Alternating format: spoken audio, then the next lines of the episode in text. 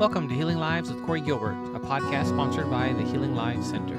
Discover how to love and lead your family well and biblically. God created sex, marriage, and the family for our stewardship, growth, and benefit.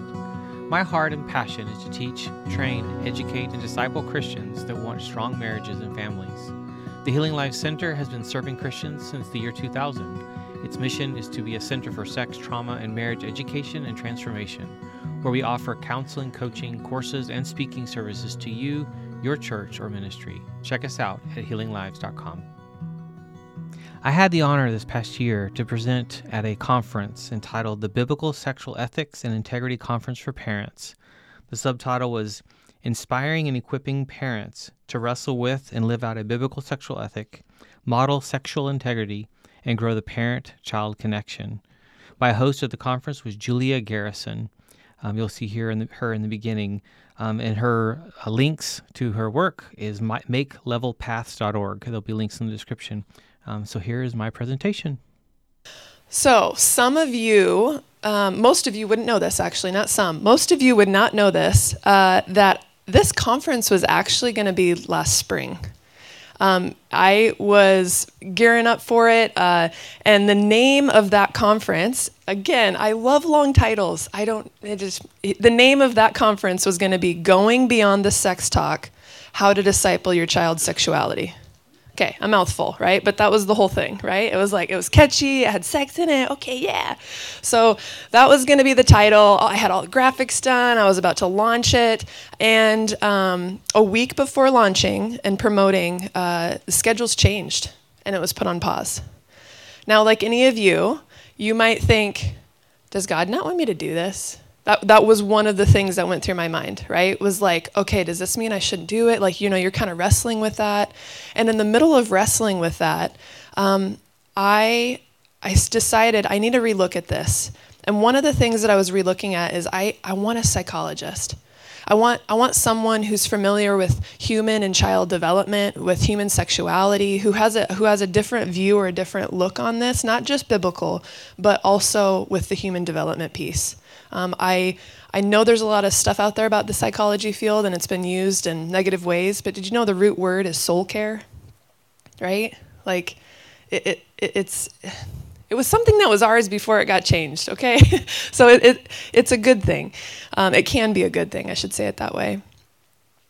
I wanted someone who had strong biblical ethic and who had life experience. So, not only the psychology background and the human development, but also the biblical ethic and the life experience. I wanted a professional who was well seasoned in working in the trenches of human suffering. That was really important to me. And with parents' fears, also really important to me. Someone who got the context while knowing hope was alive. So, I started asking around. How many of you know that God's a provider? Soon after, I caught wind of the name Dr. Corey Gilbert, a psychology professor at Corban University. So I Googled it. And of course, I'm scrolling his page and I see PhD in family psychology. I see over 22 years devoted to counseling individuals, couples, and families struggling with past abuse, especially in the areas of trauma, adultery, struggles with sex, sexuality, and gender identity. If my mouth wasn't open at this point, I was like, oh. I see published books, workbooks, uh, specifically on teaching parents. Went right to Amazon, ordered it. It's out there. Um, at, about biblical sexual ethics and being uh, spiritual authorities in their home. He's even the founder of the Healing Lives Center, which is focused on sex, trauma, and marriage education and training. Then, this is a big yet dramatic pause. Then I see his newest book and take a guess of what it's called. Going Beyond the Talk, a teen and preteen guide. So I'm all fired up at this point. Um, and so after I dug a bit deeper, uh, listened to some things, I was like, this is, this is the guy. So I reached out and eagerly waited his response. Uh, he wrote back in capital letters, absolutely. so, ladies and gentlemen, please welcome an answer to my prayer and a devoted and godly expert in the area of biblical sexual ethics, Dr. Corey Gilbert. Set the bar high right there. Okay, I am so honored to be here. Um, this is this is what I love to do, which is also sounds weird. Um, some of my favorite counseling is actually with abuse and trauma and adultery. Why? Because God's the Redeemer. And it's all about that. Why would I teach classes at Corban about trauma and human sexuality when I know when I get to certain topics, I'm going to lose half the class because it hits them in their heart? Because God's the, the restorer. There's a reason for it. Without it, I would, I would uh, go be a truck driver or something. it's always been my backup job. it's not, it's not logical actually to even talk about this stuff. Yet, as I, as I left college and well, actually, to rewind there, I went to college to be in music, but I found out you have to have talent. that was a hard one. My junior year, they sat me down and said, "You're not graduating. You are not good enough." I cried. They cried. It was mo- a moment.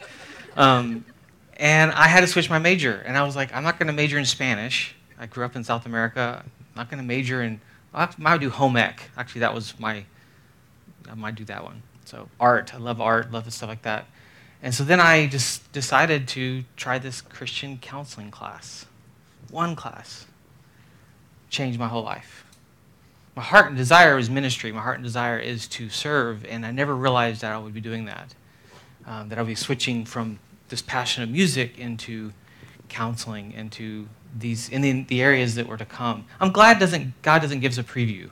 I'm God, glad that God kind of goes, you know what? I'm going to give you this little piece because you're not going to necessarily like what's around the corner, and we'll get to that in a little bit. But um, today, as we kind of go through this, uh, definitely, uh, as Julia said, pay attention to yourself because some of this is can be difficult. But today, what I really want to focus on is Scripture, the foundation why in the world are we talking about this? What do we stand on?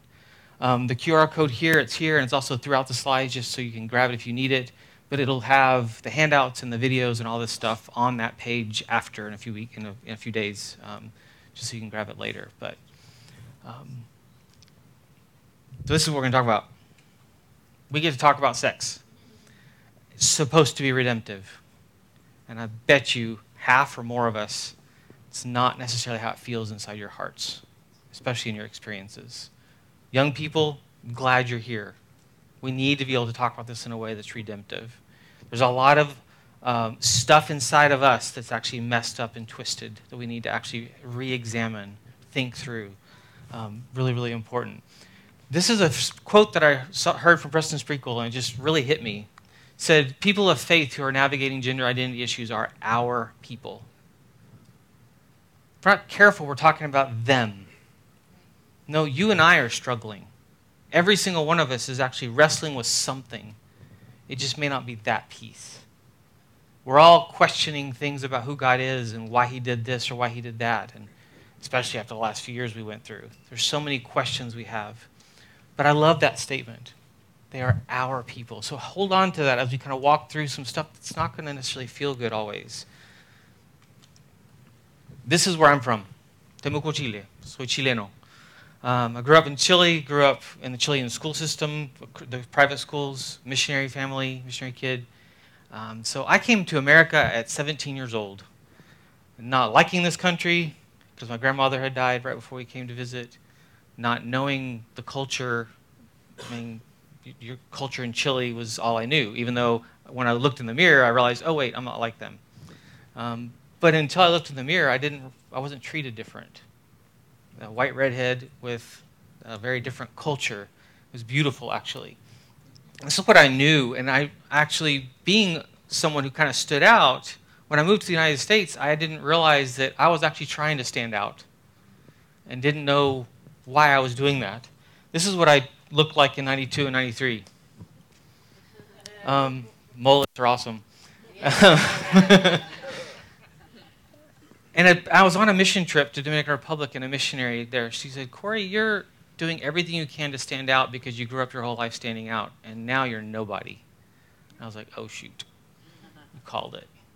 And I had to kind of re examine myself, but I, everything I liked was pink and purple and girly, and I mean, I crochet and I cross stitch and I do art and I um, music major, not realizing that in all of that, there's also certain assumptions that I just was clueless about because of cultural things.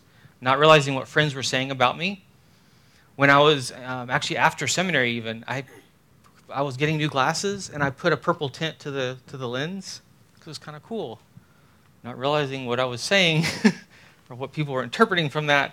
Or for a couple years later, some friends were like, "Yeah, we thought you were gay, but really didn't say anything. I never really had girlfriends, and um, so what does that mean? Well, what's sad is we're constantly sending messages. Everything we do, everything we say, how we dress, everything sends a message, even if we aren't quite clued into what that means. Um, this was me. This is me now. And it's funny because I actually, I, motorcycles became a piece for me to leave where I was before. Um, I grabbed onto it probably for the wrong reason, even. I didn't want to be known as that person. And so I grabbed onto this identity. I, I, well, the first part was I moved to America, and all of a sudden there's no public transportation, so I need my freedom. I've Got a job at McDonald's, so I'm making 4.25 an hour, and I'm rolling in the dough. So I need freedom, and so I bought a motorcycle, and that became me. Well, that's just the beginning of that, where it's like that's not necessarily who I am. There's so many layers, but it, the world then was so different. And as Laura talked about last night, if I were born today or being a teenager today, I worry where I would be today because of the pressures from our culture and the questions being asked by our teens that should not be being asked, which we'll talk about today. Um, I added better pipes on that one, so yeah, I, I, laugh when I see, when I'm next to a Tesla because I make them rattle a little as I go by. But um, so there's parts of me that came out that I didn't know exist. And here's the coolest thing: I'm this kind of more girly girl inside, and I meet this amazing woman, and I have the best day of my life when I married my my bride Kelly 19 years ago. And she is such a guy inside. Legal field, like analytical. Her version of counseling is a two by four across the head. Get over it. I'm like, that's why you do your thing and I'll do my thing. Like, no. Um, and I meet this woman who I, I can't, still can't believe. We met online, by the way. Equallyyoked.com. Ten months later, we were married. I was walking with a cane at the time, and doctors said I would never have a job and I would never work. I have Crohn's, and I was just dying inside. My body was um, decaying. I was on high doses of prednisone and other stuff, and I was a mess. What's interesting is when we got married, um, in those 10 months, I'd been in the hospital three times, and my wife and her mom had talked about in marrying him, you will probably take care of him the rest of your life. Are you willing to do that? She's been a stay at home mom the last 14 years to our kids and homeschools our kids while I work two to four jobs because God is awesome. That story didn't play out we actually, through lots of stress and struggle as a couple, found other answers and got help outside of medicine. And I've learned to take care of myself. And I ride a Harley, and I go backpacking, and I go snowboarding, and I do stuff I never thought I could do because God is incredible. And every time I even get on my bike, it's just a reminder of I'm not in a wheelchair. We spent our first year of marriage with a handicap sticker and shopping for one of those motorized carts because that's what we thought we were kind of into. And um, God is a redeemer. Does he always does he fix everything? No. I actually my Crohn's stuff started flaring up two weeks ago. Why? We started back meetings at Corban and getting ready for school year. And as the stress goes up, things go downhill every time. About November, it gets worse. And then depression sets in when my college students leave me in, in December, and it hits me again in May. Um, I'm human, but I'm going to actually fight. What happens with these three guys, I also couldn't have kids, is what we thought too. And I married someone who was like, I don't know if I really want kids, but it's okay if we have kids. And so when she found out she was pregnant the first time, she was kind of mad. Because she had already, in her heart, kind of gone, no, we're not going to open that door. And um, so it's just kind of neat to have, I call them my experiments. They would normally be here with me right now, but um, my, my wife's grandfather just passed away, so they're dealing with all that. But um, these guys make me who I am. I only wanted daughters, by the way. And so then we found out we were having a son, and I cried and I was depressed for two weeks. Like, I don't know what to do with a boy. And then we found out we're going to have a second son. God, what are you doing to me? And then I had my little girl, who's just my doll. I love her to death. If she had been born first, I would be a horrible dad. Because she would have me wrapped around her finger, and she does not have me wrapped around her finger. And I look at that and realize that even some of those things of who I was and who God gave me as two sons, it forced me into things that I never would have actually honestly tried. And to see how moldable and shapeable we are. That um, all my shirts say Harley on them, mainly because my wife was like, stop complaining about the prices on at the store because they're crazy, and they're all from eBay. But um, it was a change from my previous clothing, if you will. Why? Because I loved her. And to realize that it's so funny how easy some of these decisions are to change. But why don't we? Because we dig our heels in and we actually kind of claim some identity, if you will. And if we're not careful, it's one that's actually us at the center, which we're going to talk about. So the topic, or oh, there's more pictures, yay. My kids, yes, love doing adventures with them. Um, what I want to do today is this. I'm going to walk through this. Um, these are the old slides, actually. Oops. Okay, we'll do these anyway. Created order, disorder. This is the model of kind of how I'm thinking about this. And we're going to look at a lot of scripture. I'm a college professor, so good luck keeping up. Again, the slides will be online. But um, we're going to look at this kind of three, three pieces. So create order, disorder, and then who you are. How does this fit in with you? Um, which is really, really, really important. So the first passage of Scripture, and we're looking at a created order, we want to go back to Genesis. Genesis 1:27. So God created mankind in his own image. In the image of God, he created them. Male and female, he created them. This is the foundation we start with. That God created us male and female. And there is no other alternatives to that. That's how we're made. And we're going to look again uh, further at that. But there's another cool thing about the order of this. He, he created man, but there's something that some of us do, it's called work. But if we're not careful, we put it in the wrong order. Work did not come after the fall. Work came before the fall. The Lord God took the man and put him in the Garden of Eden to work it and take care of it. Remember that, that actually you are meant to work. I look at this word retirement and I laugh. It's one thing to retire from a job to start something new or to go invest in something different, but how many quit living. They lose themselves or they watch Jeopardy. Reruns, I guess. I don't know. Um, they lose themselves. You are called to something greater than just punching a clock and death and taxes.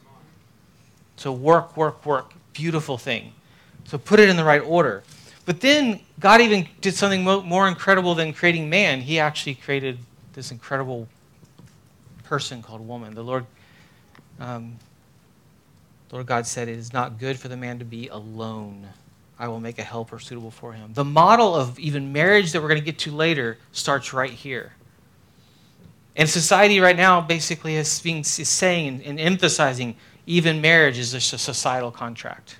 It's a societal construct. And it's like, look at the Bible. Go look at the Bible. No, it's not. It's from design prior to even the fall. We, we haven't gotten, gotten to that yet. So the man gave names to all the livestock. Can you imagine that? Think about what God did to Adam. He goes, Adam, I'm going to have you try to figure out if any of these are like you. In my mind, I picture this taking days and maybe weeks, if not years, of Adam every day going, Nope, not like me. Nope, not like me. God, I'm in perfect communion with you, and I still have a void? This is pre fall. Remember that. How incredible. I feel like it was God kind of emphasizing I'm going to make someone that's going to be so incredible, that's going to be a helpmate and fit with you in a way that is going to blow your mind. Adam found no suitable helper, helper um, and then he created marriage. The man said, This is the bone of my bone and flesh of my flesh, and she shall be called Wow Man. she was taken out of man. This is the design. This is the start. This is the foundation. This is why a man will leave his father and mother and he is united to his wife and they become one flesh. Still in the pre fall. the design is beautiful. What's the created order is beautiful. And we have to say it. Two sexually different people. A marriage between two men and a marriage between two women is not a marriage. I don't care what you do society wise, you can have contracts. But nothing is sealed in heaven and nothing is sealed on earth. A wedding, a same sex wedding, by the way, is an expensive party. Think of it that way. It changes kind of how you feel about it. Because nothing is sealed in heaven, nothing is sealed on earth. And someone who comes to Christ and they find themselves in that space. Do I leave my husband or do I leave my wife? They're not your husband or wife. We are to honor God in our now. Now the messy part gets kids. That's another oh. And sad to say, I hear it all the time in counseling. How many? Oh, my kids are resilient. Yeah, they actually kind of are, but they're still going to be harmed by your decisions. But actually, even your decisions to move across town. to switch schools, to leave that church and go somewhere else. Our decisions actually do cause damage and or character maybe, but it's life and it's part of us teaching our children how to handle that. And so sometimes the delusion of our kids are resilient, they'll be fine. No, they're going to be hurt. They're going to be harmed. So lean into that and love them and expect that. Um, all of our decisions do. Adam and his wife were both naked, and they felt no shame. Do you know what that's like? I would beg to say that we actually don't know what that's like. We feel shame even now. We feel shame. We, don't, we can't even comprehend prior to the fall what that feels like to have actually have no shame. And then God didn't stop there. He brought them together. They felt no shame. And then now enters the picture of children, procreation. Proverbs 17:6 Children's children are a crown to the aged, and parents are the pride of their children. It's sad to me to think of how we even think about children nowadays. They're a nuisance. They're a, they're a problem. They're, they're well, messy and dirty and loud and actually no you are called to be parents in the sense of how we're designed it doesn't mean we all get to be there's trends right now in some couples who they come together and they want kids and then they found out one of them can't and so they divorce because well you deserve to have children no you do not i deserve hell actually and so, what do I do with that? How do I lean into my spouse now that we've discovered that we can't have children? And yes, there might be other ways we can try if you can afford some of that. But we lean into that new us, just like you can't.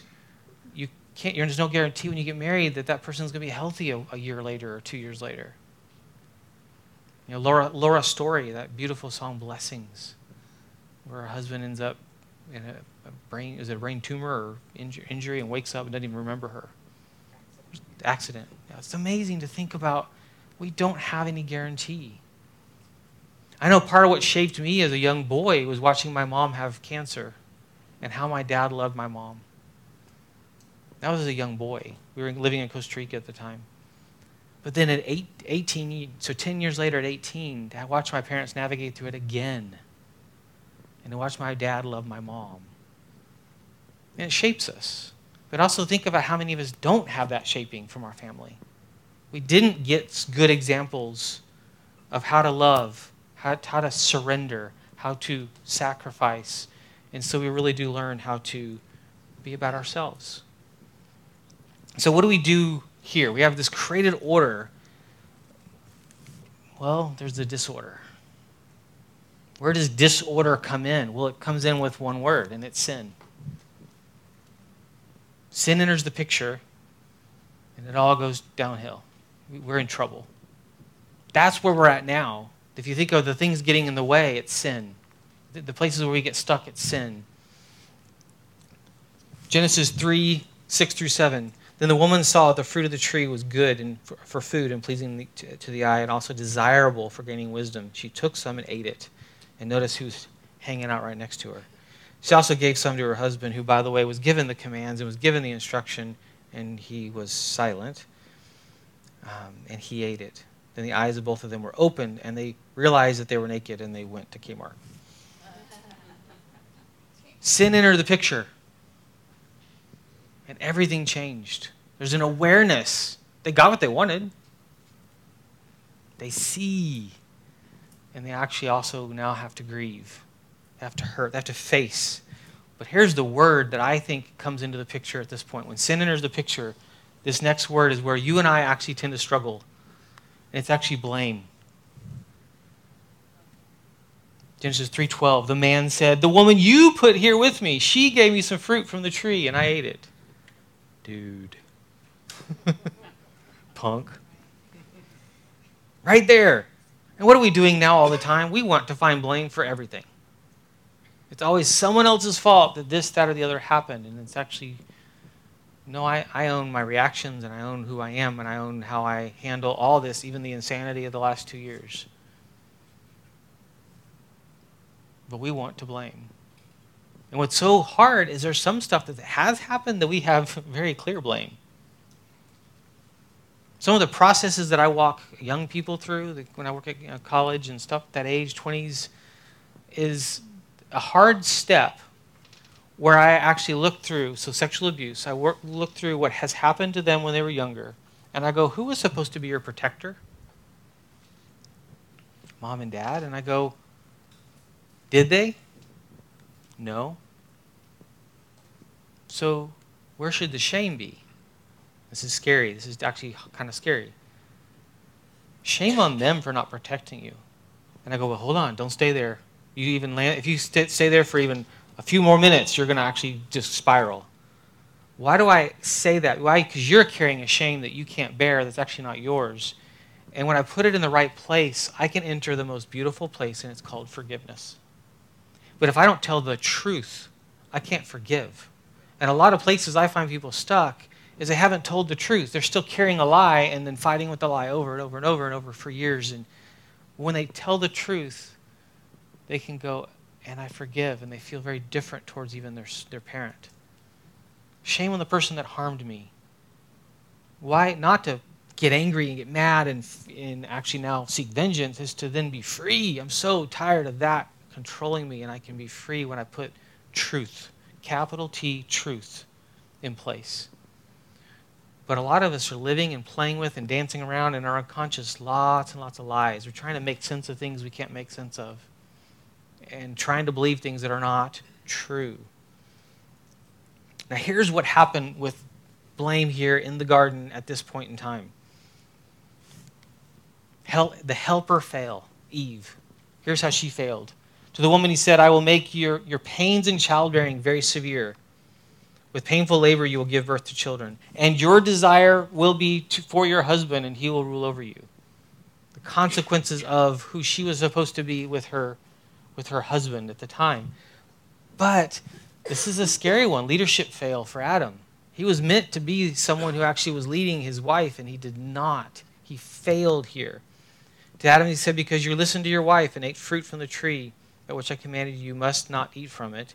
Cursed is the ground because of you. Through painful toil, you will eat food from it all the days of your life. And if you think of the picture of this, it's one of your work is going to turn into something that's going to actually be somewhat of a burden. It's going to be hard. It's going to be difficult. You're going to be stressing. It's going to be something that's different than the way I designed it to be, which all of us can probably attest to. What were we supposed to be? Adam was supposed to be that, that partner with his wife, and she was supposed to be that partner with her husband in design. Where do we find the working of this out now for all of us? In our marriage relationship. There's this back and forth and kind of pull of helper and leadership and what does this mean? And um, questions I ask premarital couples all the time. I'm like, so what does it mean to be head of the house? And then I watch the husband or the boy, the, the guy who's getting married, dig a grave. I'm supposed to make all the decisions. I was like, okay, I'm not sure where you got that one. Well, from the church sometimes, but what does it mean to be the head of the house? Husbands, what is the require the, the burden placed on you? It is you're going to partner with this person who's so different than you, has such a different way to see the world, and you are responsible for her and your kids at Judgment Day. That's what it means. That should make you shake in your boots. It's not telling her what to do. It's not her obeying and you spouting off stuff. Absolutely not. You're partnering.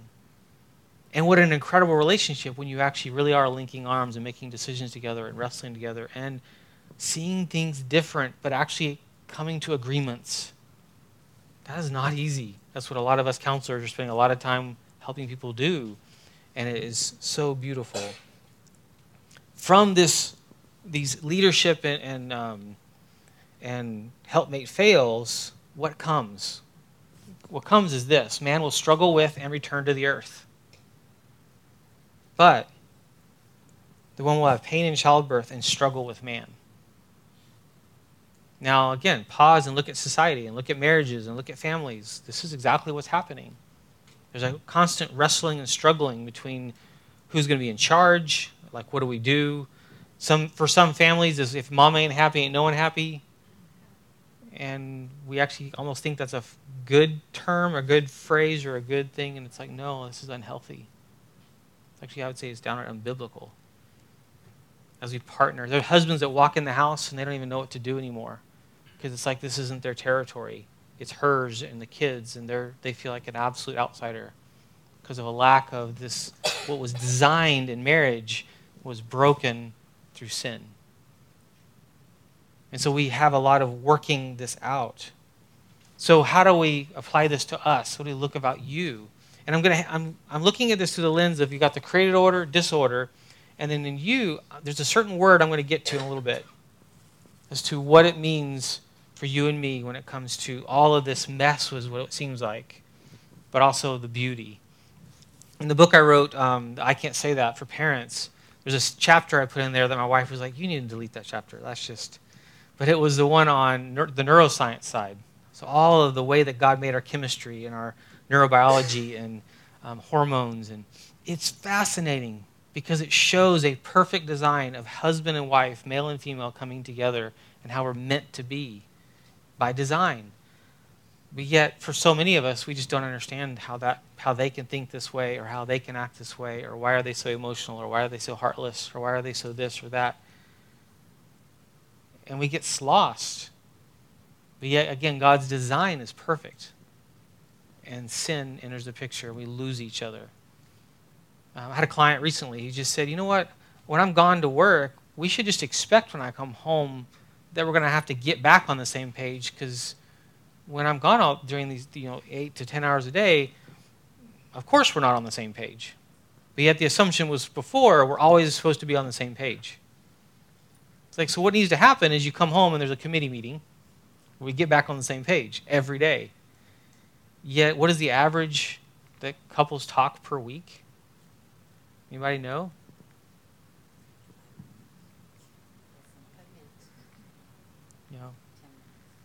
It's just actually it's a handful of minutes per week. Sometimes I've seen some studies that say maybe an hour total a week. It's kind of terrifying. Think of all the little exchanges, and it adds up to just a little bit of time. And you're supposed to know me with that? No, you're not going to know me. It's, it takes intentionality, it takes investment. Yet we're so busy. So I want to kind of switch gears with this and look at it through the lens of gender and sexuality then. So Psalms 139. 13, for you created my inmost being. You knit me together in my mother's womb. There's a design from the beginning. From the beginning of when you were conceived. We know that a baby in utero experiences the world. You adopt a child from this, the day they're born and they have trauma based off what happened inside that mom in her life chemically and then also around her. We know that. That is not even a question. Yet we still have questions about where life begins, which I think is such an interesting. I praise you because I am fearfully and wonderfully made. How many of us don't believe that through our actions? Every one of us can actually probably list some things we don't like about ourselves. And God's up there going, I made you. You're dissing me. I haven't talked to a woman in my office ever who hasn't had a list of what they don't like about themselves. It breaks my heart. It's not what it's about. Having the perfect body or having the perfect mind or having degrees or having status or having the perfect person on your arm isn't going to make it. Remember this lady that I, this single lady that I lived next to in Kansas? She was so excited. She brought me down to the garage because she had the first Ford um, Escape, the only one in the state. Was so proud of this thing, and I just laughed. I was like, there'll be like a thousand of them in like two weeks. But we do that. Plus, it was a Ford Escape. But anyway, like we get all excited about. I have I've had Hondas and Yamahas and Kawasaki's and different bikes and finally, finally, finally sold the, sold the one I had and I got a Harley, that one you saw. And I remember after a few weeks I was kind of depressed because you realize it's just a stupid bike. and I missed my Honda because it started easier. and it was very humbling. It is. It doesn't matter what you get of stuff.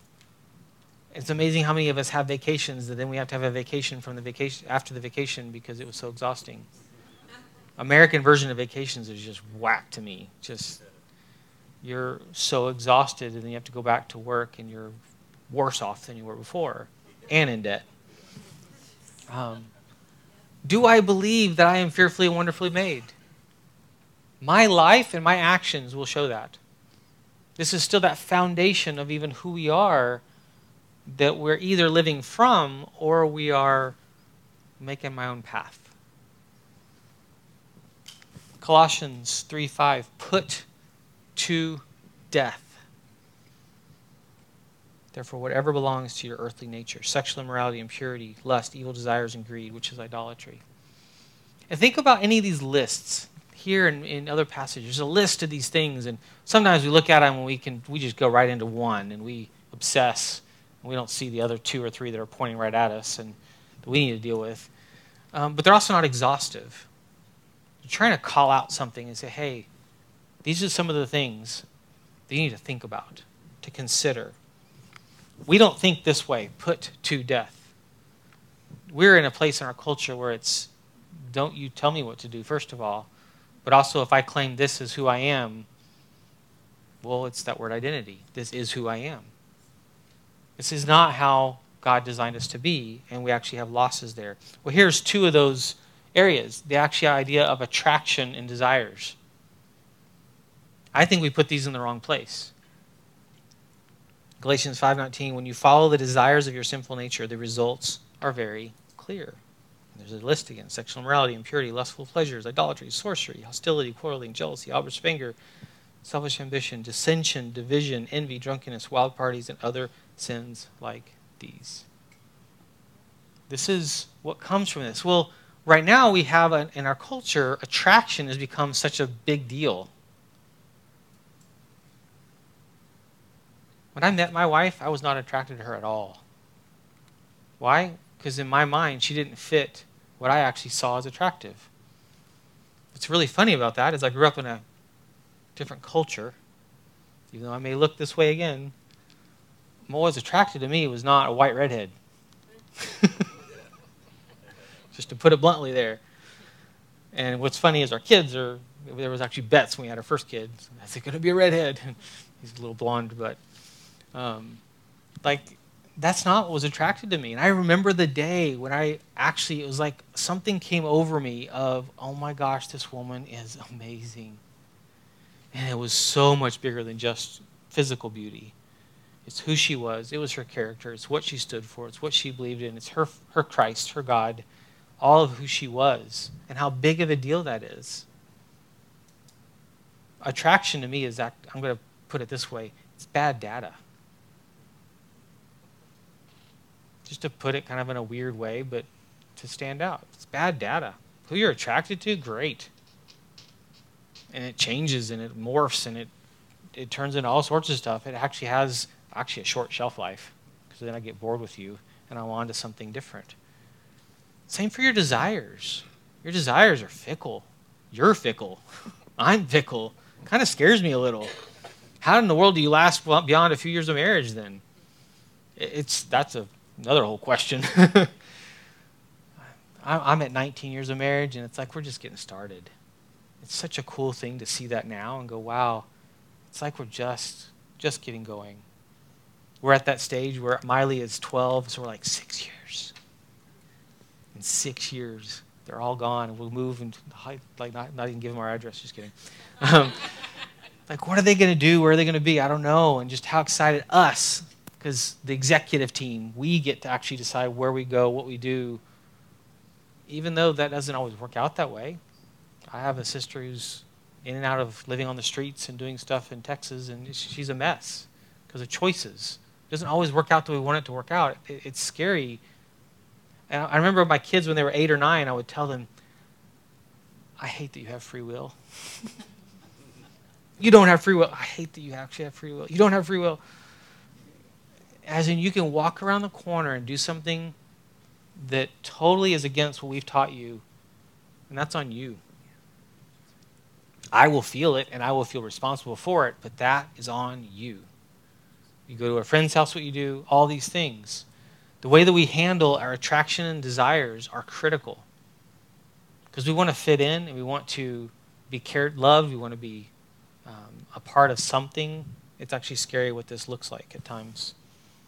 Galatians 5:22 the Holy Spirit produces this kinds of this kind of fruit. This is the other side of that coin. Who are we supposed to be? Love, joy, peace, patience, kindness, goodness, faithfulness, gentleness, and self-control. There is no law against these things. This is who we're meant to be. Don't go look on Facebook because everyone else is everyone's yelling at someone or mad at something and it's probably a space that none of us should actually hang out, by the way. Need to be really, really careful with that. What am I attracted to? What are my desires? How much are those shaped by what I've done that I would that's sin? How many marriages are impacted by pornography? Yet a lot of sex therapists, most sex therapists would encourage you to look at porn to spice up your sex life. No, no, no, no, no. When I went, uh, my postdoc work was in sex therapy. I went back to the Institute for Sexual Wholeness in Atlanta, the only place you can get this training from a biblical worldview, from, a, from godly, godly men and women that, that went and did some of that other gross training and were protecting us from having to do that. I'm so thankful for them. Um, the, one of the founders, Doug Rosenau just passed away a few months ago. Just love him. I wrote the book Celebration of Sex, kind of one of the pioneer books in this area um, kind of giving a biblical view of sexuality. Who you are is not your desires, and who you are are not your attractions. That's a really important thing for us to remember. Because if you're not careful, even as a married man, it's easy to look around and be attracted. And the word I like to think about there is, and it's laughable. So? But what do we do? Instead, we play mind games and we're like, oh, they're not really attractive. And we tell ourselves lies thinking that's going to protect us, when really what that actually does is I put it into the darkness and into secrecy. I started, and we'll talk about this more this afternoon, but I started with my sons even.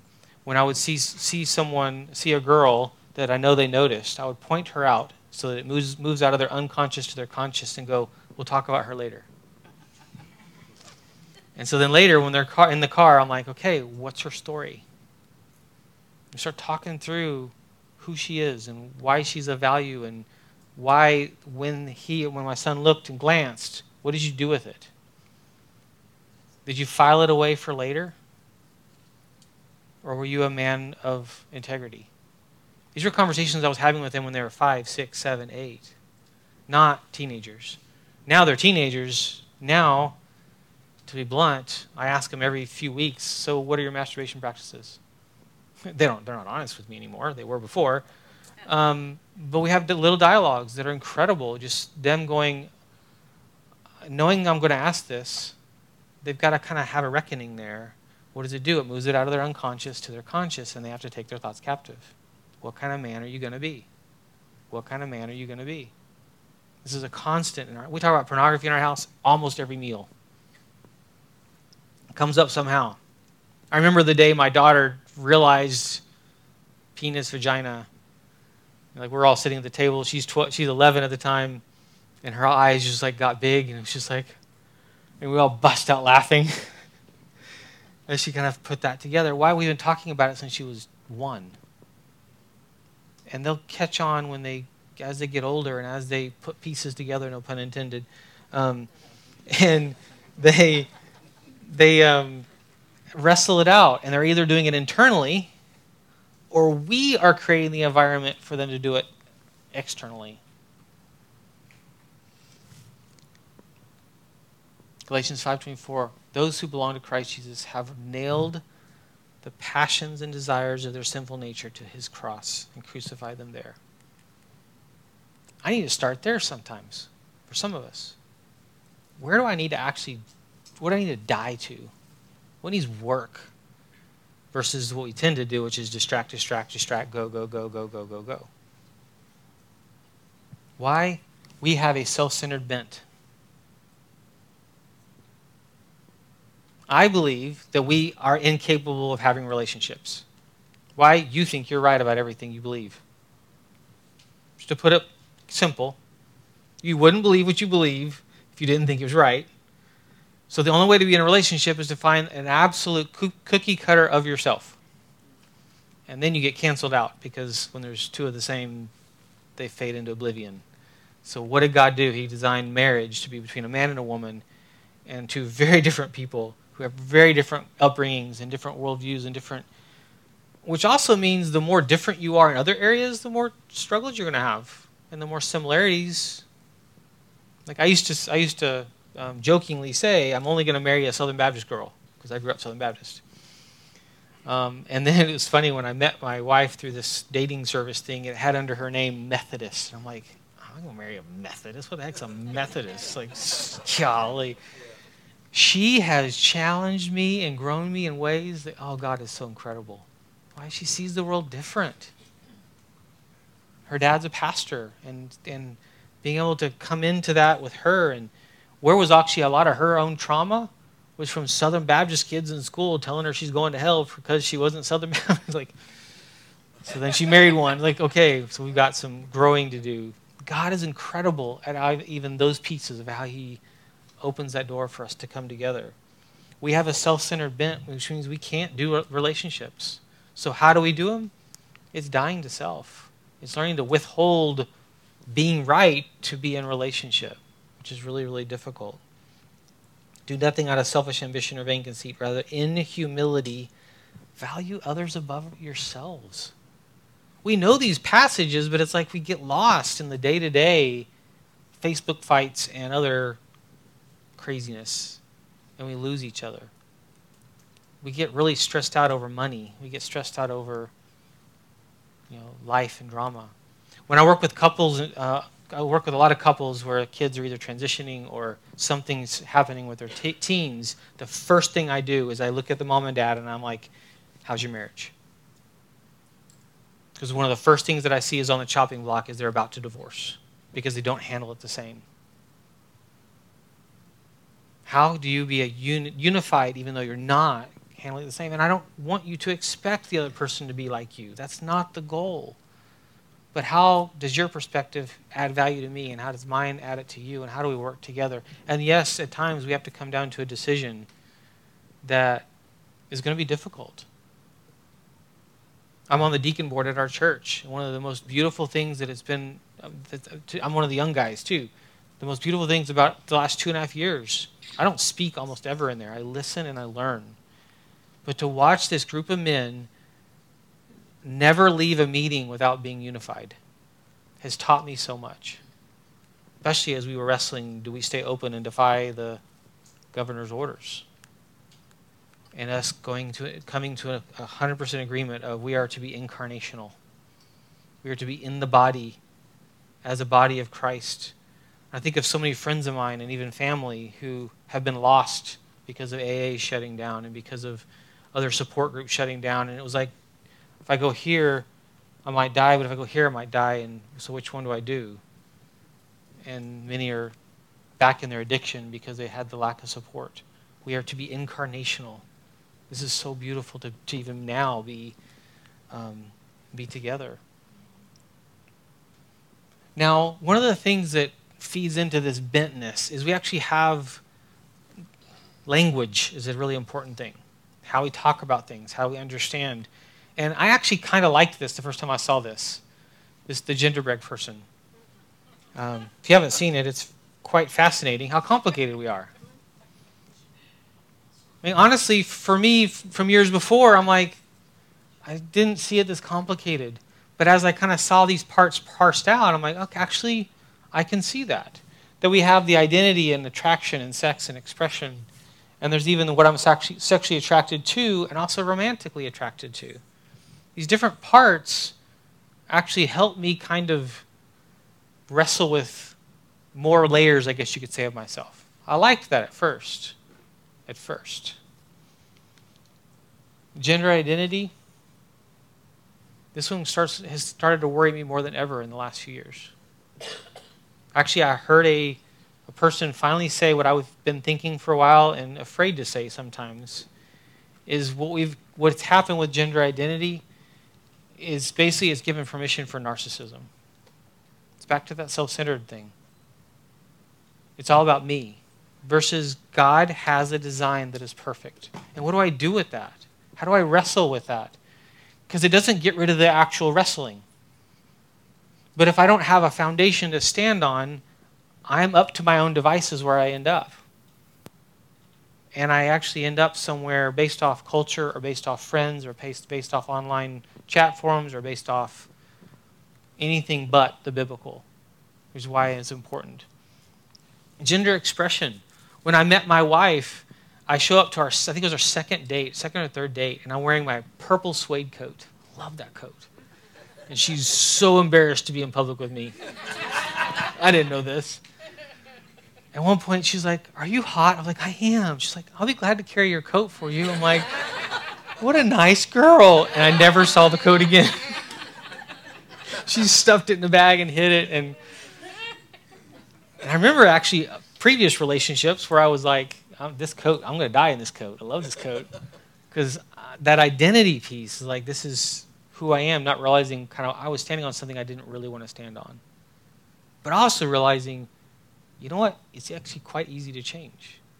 In our, in our history, what's happened is up until when gay marriage was voted in as legal, everything and all the conversations was born this way, born this way, born this way. Thanks, Lady Gaga. That's what it was until two weeks after the vote, it was all about fluidity. As we heard last night, it's only fluidity in one direction. But it's, it's scary what we're giving to everyone to wrestle with. I wrestled with who I was. I wrestled with understanding why I wasn't like all the other guys and all that. I did wrestle with that. But I'm not asking questions like are being asked today. That's what this has actually opened up, which is scary really, really scary what's doing, what it's doing. But it's also this piece here, the sexually attracted to versus romantically attracted to. What does that mean? If I, if I boil things down to the kind of base level, we have this sexual attraction that we would eliminate all sorts of people because we're not sexually attracted to them. We would have this pool of the kinds of things we're attracted to. And I say things on purpose because they're not people we turn it into something very animalistic, even, versus even romantically attracted to. There's a desire to get to know you, there's a desire to have relationship, there's a desire to even nurture that. There's something different there. And what's funny for me is I am like this hopeless romantic, and I marry the most unromantic human being on the planet. Man, it's hard to know how to love her. God's up there just laughing. and I do believe that, that he's just going, yep, yeah, and the rest of your life you get to learn to pursue her and whatever like you would naturally do isn't easy. It's kind of like the love languages if you've seen the love languages. It, the, the five love languages. It's interesting to see how many which is most couples i've seen you don't have the same ones or if they are the same they're a different dialect. Why? It means that you got to work at it. My wife's bottom two at the very bottom are words of affirmation and touch. So, what are my top two? Which means, like, if I put my arm around her at church, she's more like, get off. but if she puts her arm around me, I melt. Oh. But I also know that she consciously chose to do this, going, I know Corey will like this, so I'm going to put my arm around him. It was not an act of kind of out of the unconscious, it was a conscious choice. When she compliments me, when she says something, I know that it actually took effort and it was thought through. She's an internal processor. One of the things that I missed about like today, normally she would be here with me. And at the end of this, I would go to her and, I, and she'd give me a list of what to fix next for next time. Um, like my PowerPoints are the wrong ones, and so I'm kind of going, whoa. Um, but she's great at that. But what's the other side of that equation? I have to receive it. It doesn't always work. When we were editing my book, so the first one I wrote, I hired uh, a person that actually I would send stuff to them every week. And the number one rule was don't show any of it to your wife because she'll shut you down tomorrow, which has happened in the past. So 70,000 words later, I hand it to her. And she's like, oh my gosh, this is so bad. She's an English lit person. Everything was in passive voice, which I still don't even know what that means. But in Spanish, everything is reversed. The way that the order of it. So everything I wrote was sounds right to me, but she had literally we had to go sentence by sentence and and I remember at one point just having to go, okay, any change she gives me, I just submit to because I'm dumb. it was so humbling and it was good for our marriage. Ironically, some of the hard things too, when I've been hospitalized, were hard, but they were good for our marriage. The times when we struggled with kids were hard, but they were good for our marriage, which was really, really important. And how do you lean into growing as a couple? Now, what this has done with our with our culture, society conversations is you've probably seen these, the LGBTQIA plus letters. It's created a mess when it comes to even what's going on culturally. LGB is actually fighting against T right now. I don't want to be a part of that. The experiments you're doing on children are not okay. There's some that are saying that. And hopefully more and more voices will come. It's interesting to think about that. Sexual identity is and attractions are, coming back to that word, bad data. Careful where we place these things. Because what we've done culturally is we've put those front and center as my identity and who I am. And in that, I lose actually who I am. That marriage is between two sexually different people, period. And that's the design from the beginning. And where are we at now? We're in the disordered space. We're in the sin space. What is every man or woman, boy or girl, who's actually struggling with their gender identity or struggling with gender dysphoria or trying to figure themselves out? Is they want to be seen, they want to be known, and they want to belong. What's really scary about that belong one is there's now pushes in some schools. Being gay or lesbian is so old school and so outdated, it's all about trans. That is horrifying. Where is it going to go next? What's going to happen next? Now, one of the th- tools that I use to think through and help someone think through where they're at and who they are and how complicated, and this applies to every one of us in this room, is actually this one right here. These six things are parts of who you are. You have your intention, you have your biological sex, you have your gender identity, how you see yourself there, persistence and direction of attraction, volition, your behavior, and then your value, values, your values of framework. If you think of a pie chart, you would make these parts of the pie di- different sizes based off how much of these, you know, what mattered more and what mattered less.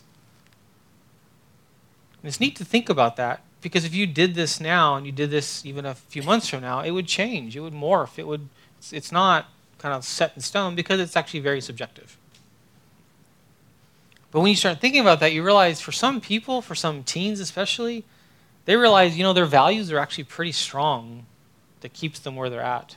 Or their biological sex is, even though they feel and have these other parts of themselves. And the goal of this is to kind of make it a little more complicated, if you will, but at the same time, kind of actually pull back a little so you can kind of see it from a different lens and realize I choose who I am, what do I do, who I, um, who I hang out with, how I present myself, all of it. That values piece, am I standing on a biblical foundation? Yes or no? Am I choosing to honor you, Lord, or am I choosing actually a very different God, if you will? And I haven't heard very many people speak this way or talk this way, but it is exactly that. And, and I'm going to kind of pit them against each other for a second. If we're not careful, it's either or I am choosing you, Lord, or I am choosing this as my God. I think if you think of it that way, it changes a lot of our conversations. Because what we're also hearing in some of the conversations in different books and authors is it's also about, well, you can be a gay Christian, and then there's a fight about, no, you can't use the words gay Christian. All these different side A, side B, all these different kinds of conversations, which is, for, for most of us, we're kind of going, well, you lost me back there. For the person in the middle of it, no, they're wrestling and trying to figure themselves out. Go to Facebook and click on gender. I think they're in the 90s now. There's 90 something gender options. I can't tell you what 90% of them are. Um, but even if you pick the same word and pull four people that would say that's them, they would give you different definitions. So it's not about that. It's about you and I are trying to wrestle with who am I? We've always been that way, by the way. That's ever since sin entered the world.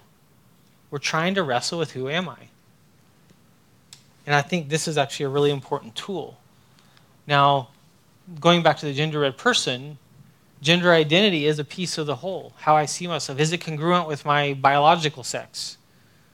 Now, the research kind of shows this is becoming, those that identify as queer or basically non binary is growing by leaps and bounds in our culture and many of the researchers are even saying it's very much more all around the social contagion piece.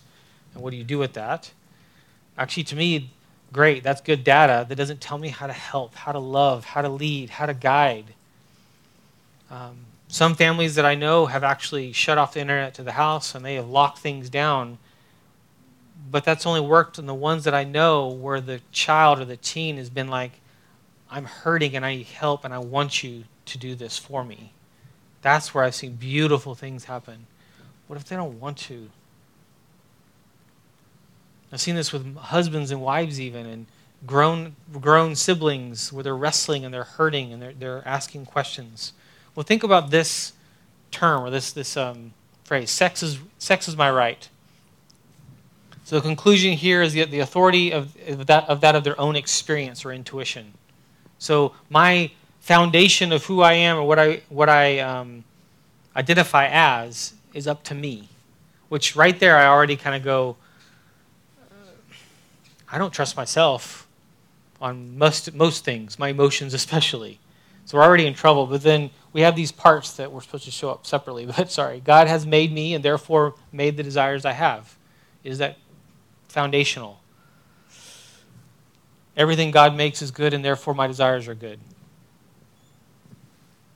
And then good desires deserve to be and even ought to be fulfilled. It's just scary to think about some of the belief systems that are out there that are actually pushing for claim it, grab on. This is who you are. Now, for me, growing up, even, the idea of that I'm male was understood, understandable. That was not a question. But the working of that out is very difficult for some of us, for lots of us. What is the biggest factor there? Comparison. Uh, Apple, the Apple products added the, the uh, screen time feature a few years ago. Shareholders of Apple demanded that they do that for one specific purpose. Girls are killing themselves at a higher rate because of social media. That was the purpose. Why did they not say guys too? Because they're doing other stuff, which we're going to talk about in a minute. Girls are killing themselves. This is scary what's happening. And us as parents, and we'll talk about this more this afternoon, us as parents, if we're not careful, we're left in the dust at what they're facing because a lot of this is the kind of stuff that they believe. Now, part of our job is to help them articulate it at times. So we're having to help wrestle through some of that, help them articulate it. Others have it very well articulated, and we're left kind of mouth open and not sure what to do. Here are the messages that they're receiving from their friends.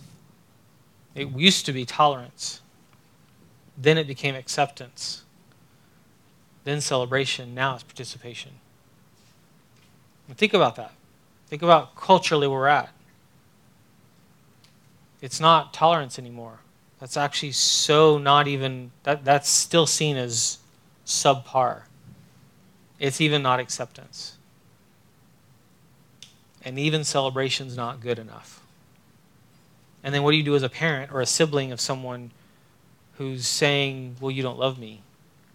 We need to be careful about even how that has been hijacked, the term love. Because the definition of love is kind of where we're going to end up look, look at today.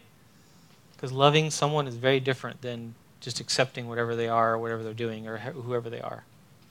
If we're actually sticking to a biblical view of that.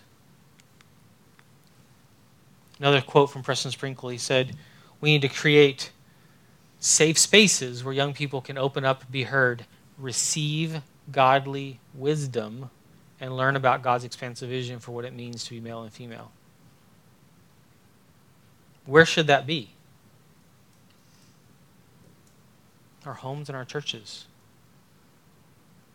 Our church is actually meant to be on the front lines of some of these kinds of places. And it should be also, also be one of the safest places to come wrestle. But if you think of what culture and others are saying, um, another study was, was that 3% of people that, that leave the church left because of the theology. 97% of those that left the church left because they felt absolutely unloved and unheard and un- unaccepted as a person, not because of lifestyle stuff. We've made it, and others have made it all about the theology. So we need to change our theology. No, we need to stand on a biblical foundation of truth unapologetically, but also not with a big, huge Bible that we're hitting people with. A place where people can wrestle and ask questions um, and not be okay at first. I was at a church one time that just visiting, and the associate pastor was preaching, and he made the comment everyone should be a part of Celebrate Recovery. And I wanted to jump up and go, Yeah! there's something true about it. Why celebrate recovery isn't about once an alcoholic, I was always an alcoholic, kind of like AA. It's a let's look at the Beatitudes. Who am I to be in Christ? It's a very different lens where you can have a table of an alcoholic and a mother dealing with her teen and someone whose spouse just left all at the same table because we're not focused on your problem or where you're stuck. We're focused on who we are in Christ. Very different. Do I still need some space to probably work those other pieces out? Yes. Do I sometimes need some serious help? Yes, but yeah, we need community, which we'll get to as well. People of faith who navigate gender identity issues are our people. These are our sons, our daughters, our best friends sometimes, our moms or our dads. But where we're going in our culture is kind of scary. What's happening with our teenagers and the questions about who I am the, something I want you to, to hear, I'm just going to kind of plant the seed right now to kind of think about. I spent the last summer wrestling through Nancy Pearcey's book, Love Thy Body. Really important work. I, have read it over and over and over and over this summer. I read it a while back. Um, probably the best Protestant look at a theology of the body, which the only other one I know of is um, Christopher West wrote it, but from John Paul II's teachings. Incredible, beautiful redemptive. But she finally helped me see where how did we get here? And it's this split. And it's a split between hum, human being human and being a person. How do we get away with abortion? Well, it's a human, but it's not a person. Where the ethicist is saying, well, they'll be a person when I say they are. And some ethicists are saying, by the way, that's around age 12 when they can do algebra. What is the implications there? That if you're not a person, I can off you, I can end you, I can kill you. Well, that goes for abortion. It goes for infanticide, which is we're going to start wrestling and fighting with in our culture more than ever. It starts with euthanasia, or continues with euthanasia, or if you are Downs, or if you are um, any kind of mental incapacity, but it goes into gender identity, and it goes into homosexuality, and it goes into um, transgender as well that how do we end up accepting is when we actually make a duality out of it. There's something, my body is a piece of material, it's expendable from the person. How do I have sex with whoever I want to have sex with? Well, when I'm actually living the lie of culture of my body is expendable. And we see the research actually shows how many do it and try to, and it's empty on the sex part with anyone. How many of those that have transitioned are detransitioning? What I want to start seeing is more lawsuits to these doctors and counselors. Sue the life out of them. That's to me the next step because it is utter abuse. And that's where we're at. This duality, if we're not careful. What scares me is you and I actually have elements of belief in this, most likely. Why? Because my body is sinful. We talk about this in the church. And so the body is almost of the devil, and then my spirit is of God. So we start talking this way in church, and we're, not careful, we've just done the exact same split that has led to our culture accepting all these things that are absolutely not okay. When I start putting that together, I, my mind goes, okay, I can start understanding why someone believes what they believe, but we need to put these back together as a whole. Well, here's the coolest part. Think of when Scripture or think of when Christianity entered the picture in, in history. Christianity entered the picture in history at a time when men, especially, you had your wife. She was to make a ba- babies with that are boys to carry on the name. That was it. And then you had sex with your concubines and with your slaves, male and female. What did the Bible come and do? What did Christianity come and do? It come, came and said, Husbands, love your wives as Christ loved the church. Christianity came in and raised the bar in a society that was more debased than we are now, or maybe we're kind of close to it. Where's the answer here? Is Christianity. Where's the answer? It's Christ. Where's the answer? It's Jesus. Where's the answer? It's surrender to all these things. I don't know about you, I start getting kind of excited because we live in a time where we're going to see Jesus work. If you haven't already, I have in my own life over and over and over and over and over.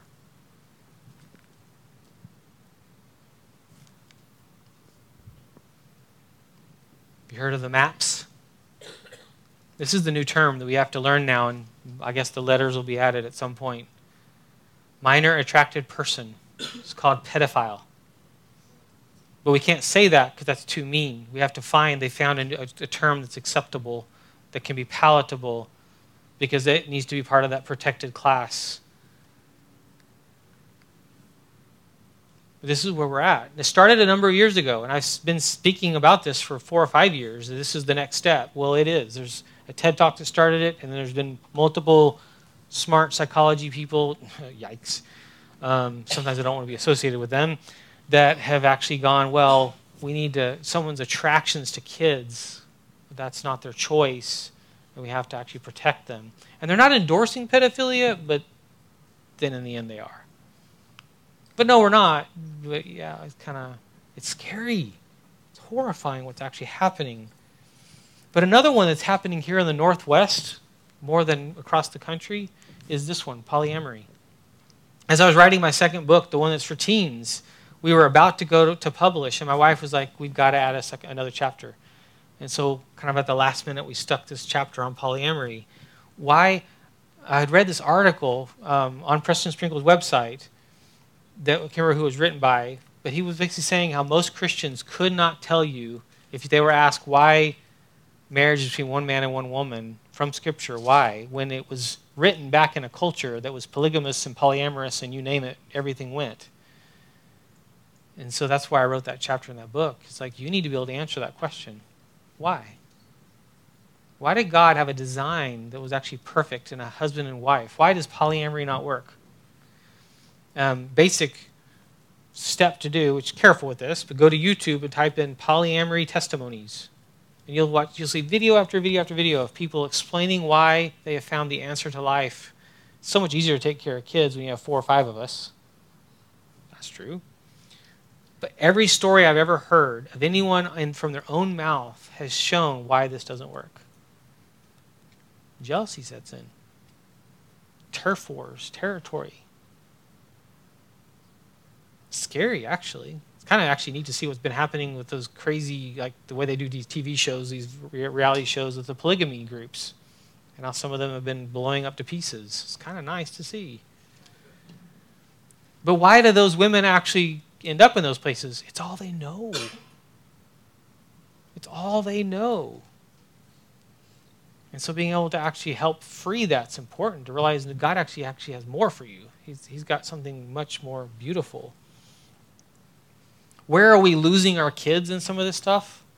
Online peers. How many Christians I know and Christian homes I've sat in, and they're like, we know their friends, we do this and we do that. Where's their computer? In their room? How much time are they on there? Always? Where have you lost them? You've literally opened your front door and had all of those unknown people walk into your living room, sit down, set up camp, and just indoctrinate through chat rooms, through Discord channels, through headsets. It's tough. It is a nightmare, actually, in some ways. How do we navigate this stuff? How do we, what do we do? And that's, that's the question that many of you are asking. Um, and for simple answer is some of that, those cords need to be cut. The harder, harder thing is once you've opened that door, it really is hard to shut it. So one of my, was kind of mentioned last night, one of my ways of doing that, which we'll hopefully talk more about this afternoon, is you partner with your son or your daughter. It's a relationship with them, not a top-down.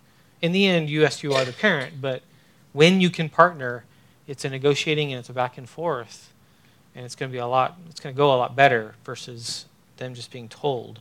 But be careful who you allow. That coach of that, that team, you may have invited a horrible influence into their life. But it's a good thing. No. Who they are coached by matters, who they are taught by matters. And I'm kind of biased about being at Corban University in Salem. Um, where they go to school matters. They're going to become like their teacher. So if they go sit under someone who believes a very different ethic, don't be surprised when they graduate and ditch everything that you taught them. So that's a big deal, um, and and what you how you do this. Now, I mentioned earlier how we're losing girls. Remember what, what it was? Social media and comparison.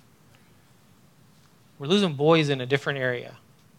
And here's the list from different re- research porn, excessive video game play, and absent fathers are the top three. Porn, excessive video game play, and absent fathers. Um, Richard, Richard, is that Richard Zimbardo? Dr. Zimbardo, he came up with in his recent studies on this. And I added these three other ones that are actually really important to think about. We have a skillless group of kids growing up. You get a flat tire on the side of the road, you better know how to fix it. Call an electrician to change an outlet? Really?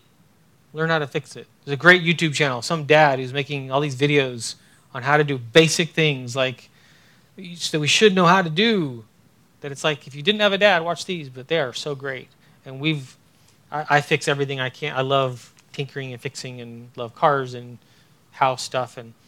Um, but now it's my daughter. So she's 12, so helping her learn how to fix outlets. We do American Heritage Girls with her, and so She's been learning the home repair badge and things like that. It's so much fun. Because, man, it feels good when you can do it.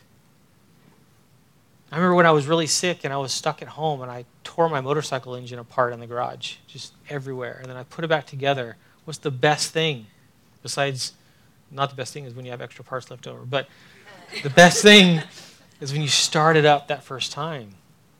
I did that. When we had wiring problems in our house that actually almost burned it down, and I was able to f- go to the breaker and figure it out, and figured it out, and it was horrifying what was about to happen. I love that. We have a skillless, we have an irresponsible society. They opened a Chick fil A in Salem. Um, I can't eat there, but um, they opened it up. They hired 150 employees. And my son was going to apply, and his one of his other Boy Scout friends already got in. And I was like, oh, and, and they said no. They already had their, their 150. I said, I'll give it two weeks. What happened two weeks later? Like half the staff's already quit. Why? Because they actually have to work. Really? I don't get paid just to be on your roster? Like, so it's scary what's happening in social media. I mean, I don't know what to say. Social media should be an absolute no. And how do you, what do you do with that? What do you do once they already have it? That's a hard one, really, really difficult one. I watched, I love watching my older son watch their friends and their phones and their relationship with their phones and go, I don't want anything to do with social media. That one's actually been the easier one. Our middle one's going to be another whole case. We named him Blaze, and he's got red hair, and he's psycho, and he's going to be another whole experiment. Um, careful what you name your kids, too. Um, excessive video game play is also, it's not video games. Having your house void of video games isn't going to save your kid. But it's my relationship with that, that thing. There's a study that showed that if a, a 15 year old, 15 to I think it was 30, in that, what, 15 years, the amount of time a boy spends on video games, they could have mastered an art. Like became a cellist at the highest level, became an artist at the highest level. The amount of time is horrifying. I had a really hard time not getting sarcastic. That's our spiritual gift in our family. When my son goes, I finally won and I finally got this and this and this on the game, I'm just like, whoop de doo. I have to really have a hard time not being sarcastic because it doesn't build a bridge. It, well, that's some of those areas I have to work in learning from last night. But um, this is what's happening, and this is why this matters. And this is why you studying and you preparing yourself. The first book I wrote, I Can't Say That, is the title. It's meant to be a, a walkthrough of gender and sexuality from a biblical worldview, looking at Scripture to help you understand what you believe. Why? Because half of this stuff you haven't thought about. Then I can now teach my kids. The problem, so I, I wrote this book. I was so excited, and I was at a homeschool conference. I'd watch mom after mom walk right past my table and not give me the time of day why they're holding a little one. And in their minds is I'll get to that when they're 15. And I'm like, no, you mothers and fathers of one year olds and two year olds and three year olds, you're the one I'm actually wanting this for. So then I'd get into my session where I speak, and then we sell tons of books. But um, this is for the one, the when your kids one, two, three. I would say your parenting is done when they leave the single digits. That's scary to think about. The parenting is you know it. If you don't morph with them, you just get against them. And teenage years are very different. They don't have to be a nightmare. Um, they they definitely can be difficult. So we have a created order. We have a disorder. And what is it that I must do? What do I need to do here? Who is it that I'm, in a sense, called to do, called to be in all of my relationships, really, but then this plays out very much so in marriage and even with relationship with my kids, is this word surrender. We don't like that word. That you're called to give up the right to be right. You're called to be in relationship with people that you maybe strongly disagree with. And you surrender. You don't quit. It actually turns into this other word. I love this word service. It's serving other people, it's investing in other people. I'm calling you up to something greater to my son, to my daughter, to my best friend, to my coworker. You've got a life that you've got, and we're in a relationship, and maybe things aren't working too well. I'm calling you to something greater, which is really, really important. And so, a question that tends to come up right here in, in this is so then, how do I live with people messed up, others that are, have a different worldview? How do I live with people with a different worldview? Well, here's the passage that comes to my mind for us to kind of lean in on. I thought I fixed that. It says, Flee the evil desires of youth and pursue righteous, righteousness, faith, love, and peace, along with those who call on the Lord out of a pure heart don't have anything to do with foolish and stupid arguments. And it says on Facebook too, just in case you didn't know that. Because you know they produce quarrels. And the Lord's servant must not be quarrelsome, but must be kind to everyone. Able to teach. That's an interesting piece there. What are they supposed to be able to teach? And then it says, not resentful. Opponents must be gently instructed. We actually are called to actually call people to something better in the hope that God will grant them repentance, not you, that God will grant them repentance, leading them to a knowledge of truth, of the truth, and that they will come to their senses. I love the wording of that, and escape from the trap of the devil who has taken them captive to do his will. That is our instruction. How do I live with people? It's hard, it's difficult, but I am called to speak carefully, gently, but truthfully, as we talked about even last night, you kind of have to earn it too with people. It's not something you just have. Therefore, as God's chosen people, holy and dearly loved, clothe yourself with these things compassion, kindness, humility, gentleness, and patience. This is who we're meant to be. Now, thinking of even as a church, what are we supposed to do? What is the, the model of church? And you may have seen this before, and I just really love this is that we have this model here to be a redemptive voice of we want you to behave first, then to believe in Christ, and then you can come be a part of our fellowship. Straighten yourself up first, then you can be a part of our fellowship. Or what if it was actually this one? Come be a part. And at some point, you might come to believe as the Holy Spirit works in you. I can't guarantee that. That's not what it's about. But you're actually, a, the goal is for you to become. It changes how we do ministry. It changes how we have relationships. It changes everything of how we. This isn't about being right. This is about Christ, and this is about heaven or hell. But not because someone's trans or because someone is gay or because someone's having an affair or because someone's um, sleeping with their girlfriend or boyfriend. So, kind of what I want to focus in on to wrap this up and kind of land this is looking at a biblical sexual ethic and why it matters, that that's um, kind of title, at different ages. So, what do we need to, to think about when it comes to kids? You were designed male or female with a purpose. It's interesting how we have to really emphasize that more than ever now. We need to. You were, you were born male for a reason. I didn't have that planted in me. I didn't. I really. I wrestled. I'm my dad is a former NASA physicist who became a missionary.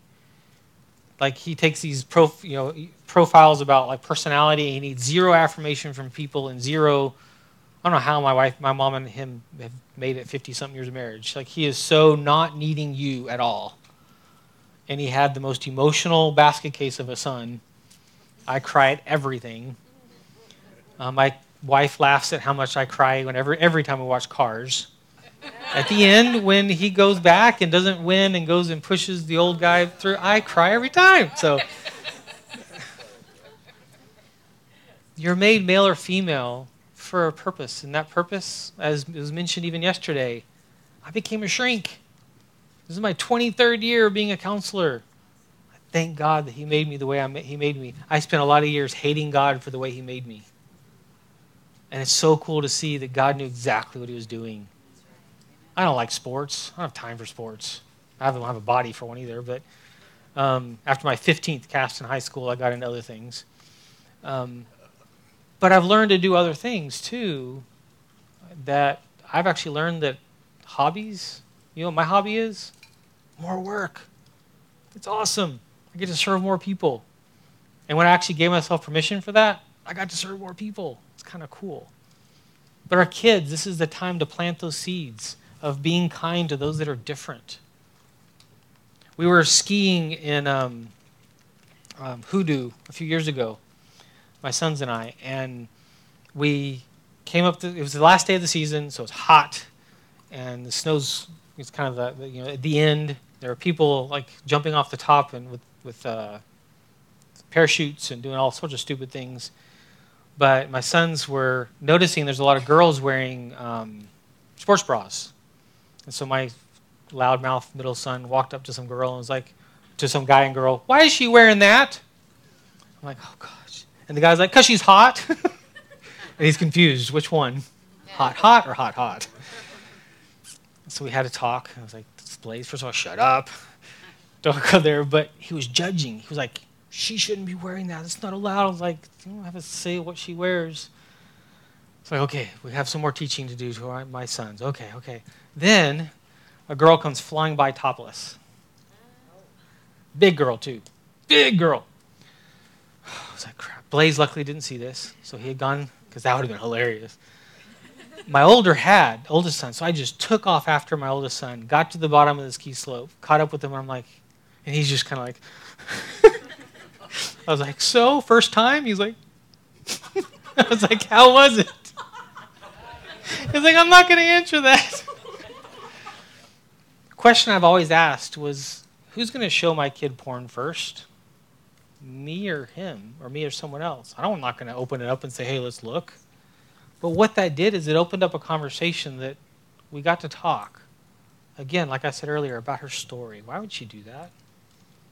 Why, why, what's going on with her? Maybe her relationship with her mom or dad, or we, we made it up. We didn't get to ask her. Um, that'd be awkward. But um, it's, it led for, for months and months and months of conversation and me realizing I'd failed about telling them about you don't have a say in what someone else does or doesn't wear. You don't you can't do that. You can't dictate that. And we need to be full of grace. And how we teach this when they're younger as they as we prepare them. For teens, stand strong in your beliefs and convictions. This is the hardest season to stand strong on anything. Social pressure, peer pressure is to fit in somewhere in some crowd. Even better, be an example. Be someone that stands out because you stood on something. The irony is that's actually a much better foundation if you stand on anything that's different than everybody else. The sad thing is it's becoming more on just being um, accepting and affirmative and celebrating and um, be a leader in biblical living have the conversations where when a friend whips out a phone and opens up something that's unacceptable, they're the ones saying, hey guys, we don't do that. When someone cracks a joke, they're the person that says, hey, we don't talk like that here. And boy, do we need some reining in of that. They don't joke around with the gay word. I hated it back when I was a kid, not realizing how much it was, how painful it was back then. We don't go there now. And be kind the way you are, who you are in relationship really, really matters. Single adults, you need a community. Period. I believe we would have better marriages if we learned to do single life better in community with other males and females both having healthy appropriate touch and conversations and intimacy and friendship and depth not you just go it alone I used to tell my college students it makes me sad how many of them would graduate and go get an apartment alone. Now I tell them, haha, prices are so high you can't. So, so maybe you'll actually have roommates, which is iron sharpens iron because it's that's tough. You're meant for community. We have seen that more than ever the last few years. You are meant for community. I have close friends who have died, obviously not from COVID, from other reasons, COVID did them in. Older individuals who basically said, I'm not living the way they're telling me to live. I would rather die and be a part of my kids and my grandkids' lives. I was like, good for you. I'm proud of you. Which is hard. This is difficult. Have high expectations. I teach a marital premarital counseling class at Corban, and one of the comments at the end every time is, I had these standards for who I was going to marry, and because of your class, I have higher standards. I was like, yes, that's part of my goal. You raise that bar to where it almost seems like it's impossible that God could ever bring someone like that in your life. Not because you're focusing on the physical, because you're focusing on their heart, who they are. You would never settle for anything less. Live on mission with a vision. So, so important for those that are those of us that are married be all in for your partner. They are your calling to love them to protect them to make them the best version of themselves to point them to christ. You are to be their biggest champion. Hurt together. You may not be hurting.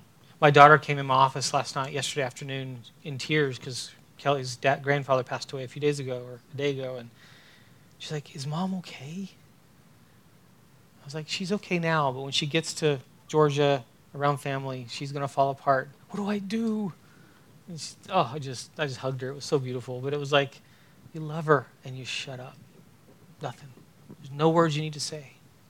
Because she's like, what do I do? It's all of us. What do I do? Nothing. Just be. Just be wife that last night. It's like she's struggling and because they're going together and grieve together. You ought to be best friends. For, from too many couples, I hear the husband say they're married to some foreign alien. No. That's gross, by the way. Someone you have sex with that you don't know. That's disgusting, but that's not okay. This is, should be the person you know at the deepest levels. You know what their dreams are, you know what their passions are, you know them. Teach and lead your children intentionally. That's what this is all about. We have to go there. My wife, two weeks ago, took Miley out and did Passport to Purity with her. You know, we kind of have that anti purity culture thing. I love tools like that. Um, I did it with my boys when they were both nine. I went and redid it a few weeks ago with my middle son because, yeah, I didn't quite land. And uh, it was beautiful.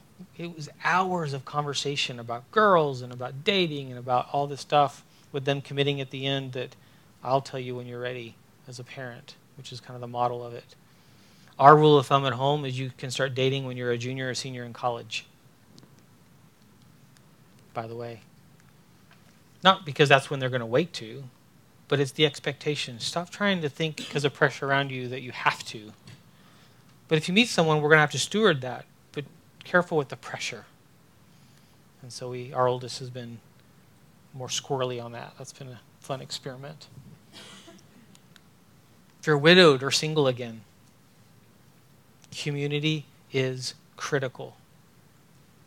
And your life's not over. You have so much to give. If you're widowed or single again, you are now in a place of serving the body of Christ and serving others in a way that you know you probably never could before even because you're not as divided. How to serve others, how to be an example. One of the things that I was I was talking to a client of mine in the 70s, he's a professor, and I was like, "You know what? I actually wonder if we should change the age where we allow a person to be like a full professor at a university, but also senior pastor of a church and say basically you have to be 60 or 70 or up. I was like, you know what? That would change. We've devalued the wisdom of old, the older generation. Having a church where we have intergenerational relationships are so critical and so lost at times. And so, widows and single again, we need you. We need you at the front lines of loving our teens, um, having hard conversations. Part of the way reason I even do Boy Scouts is we have a Christian troop, and it's dads that are being curated, in a sense, from me, that I trust them with my son, and they trust me with their son. And the single parents, we tell the moms, and guess what? You're not invited. It's just dads. It's under our men's ministry at church, and it's dads mentoring sons.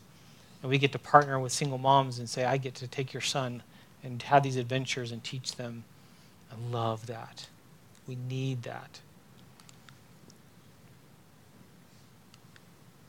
Number one priority here is the long game. And I mean biblically too. The foundation is the scripture, as we talked about today.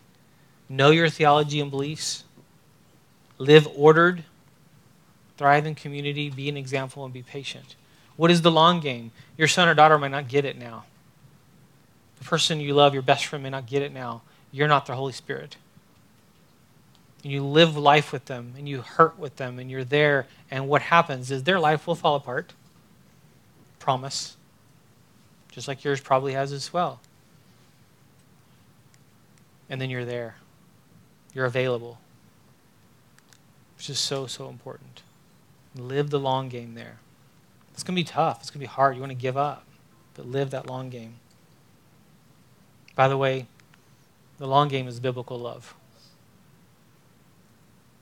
Loving someone by saying it's just acceptance is the cheapest, most frail foundation you can ever stand on. That is not love. Biblical love is actually full of limits and full of calling to and dying to, and it's, it's difficult. Marrying well is the phrase I love to use. Did you marry well? You have someone that's your best friend, and that you allow them, you invite them to speak in your life. I don't like it when my wife corrects me. My first thought is defensive because I'm human. My second thought is I'm so glad she feels safe enough to come to me. I'm so glad. Because that's the test. You don't know sometimes what kind of environment you created or who you are until some, someone won't come to you. You find out later. Romans 1 24 32. Therefore, God gave them over in their sinful desires of their hearts to sexual impurity for the degrading of their bodies with one another. I don't like that first part. Gave them over. Stop it, God. Will you just be my puppeteer and make me obey? And he's like, Nope. I love you so much. You choose. Oh, I hate that. Because as parents, sometimes we want to do that with our kids. We want to control. No, that's not going to turn out too well. They exchanged the truth about God for a lie and worshiped and served created things rather than the Creator, who is forever praised. Amen. Because of this, God gave them over to shameful lusts.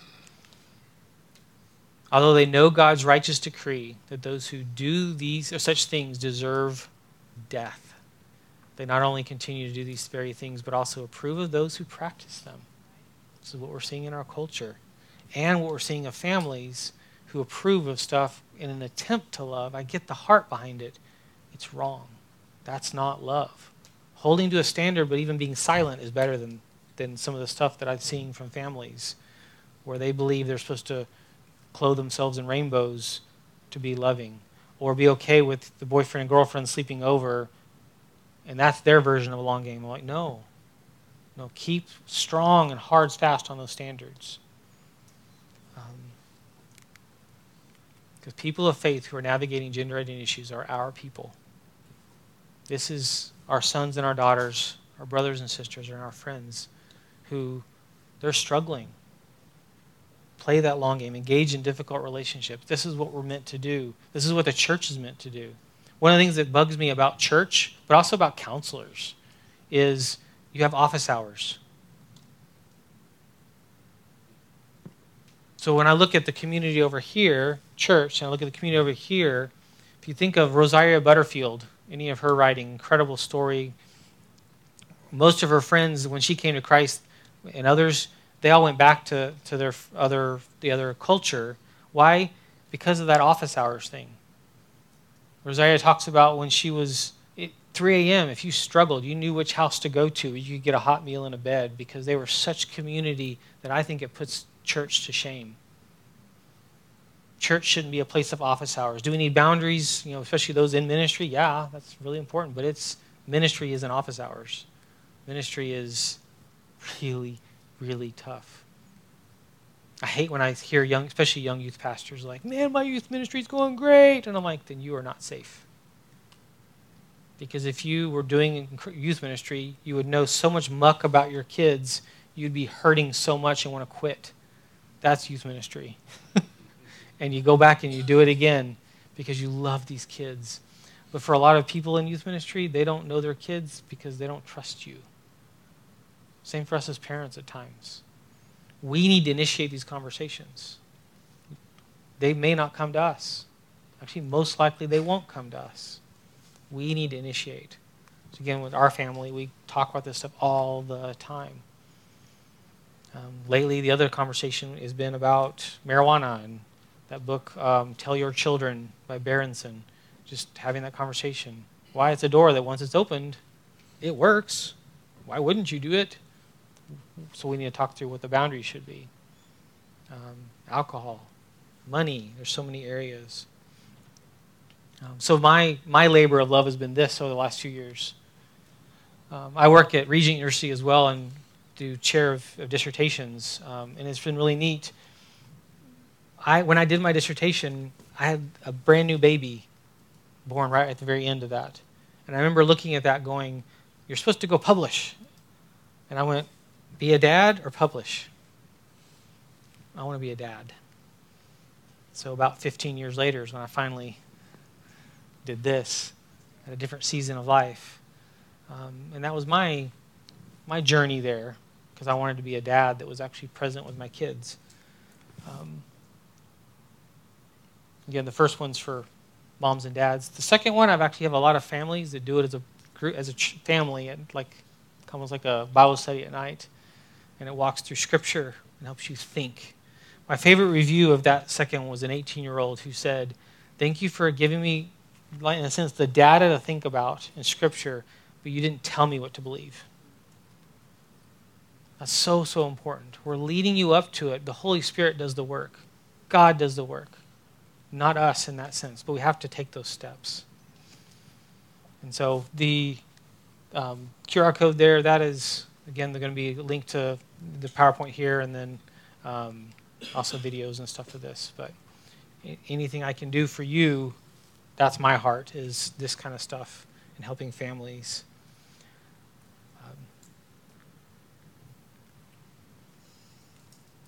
Let me pray for us. Wrap up here.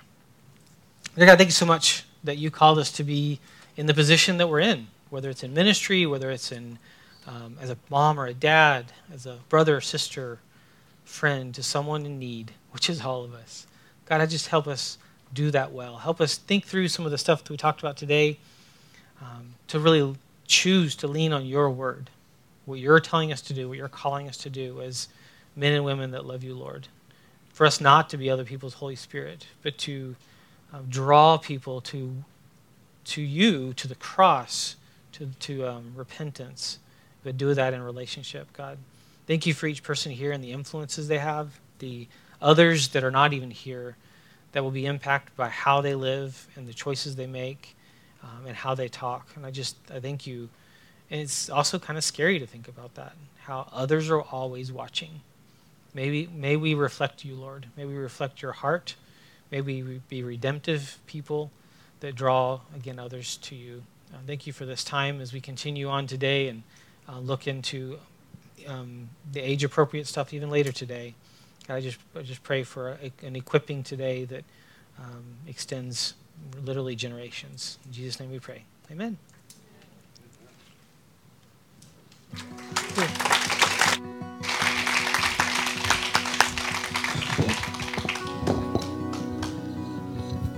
I can only speak for myself, but I came in a little like, and what Dr. Gilbert, once you start speaking, I was like ready to learn.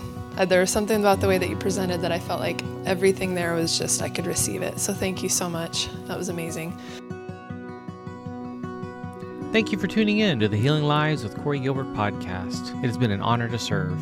If you are struggling, have questions, or in need, Dr. Gilbert offers a free consultation for new clients. Check us out at healinglives.com to book a call. If this has been helpful to you, please share it, leave a review, and help us get the word out so that we can see lives changed, marriages transformed, and more people come into a life changing relationship with Jesus Christ. The Healing Life Center offers online courses, programs, books, intensives, and other services to help you live biblically and well.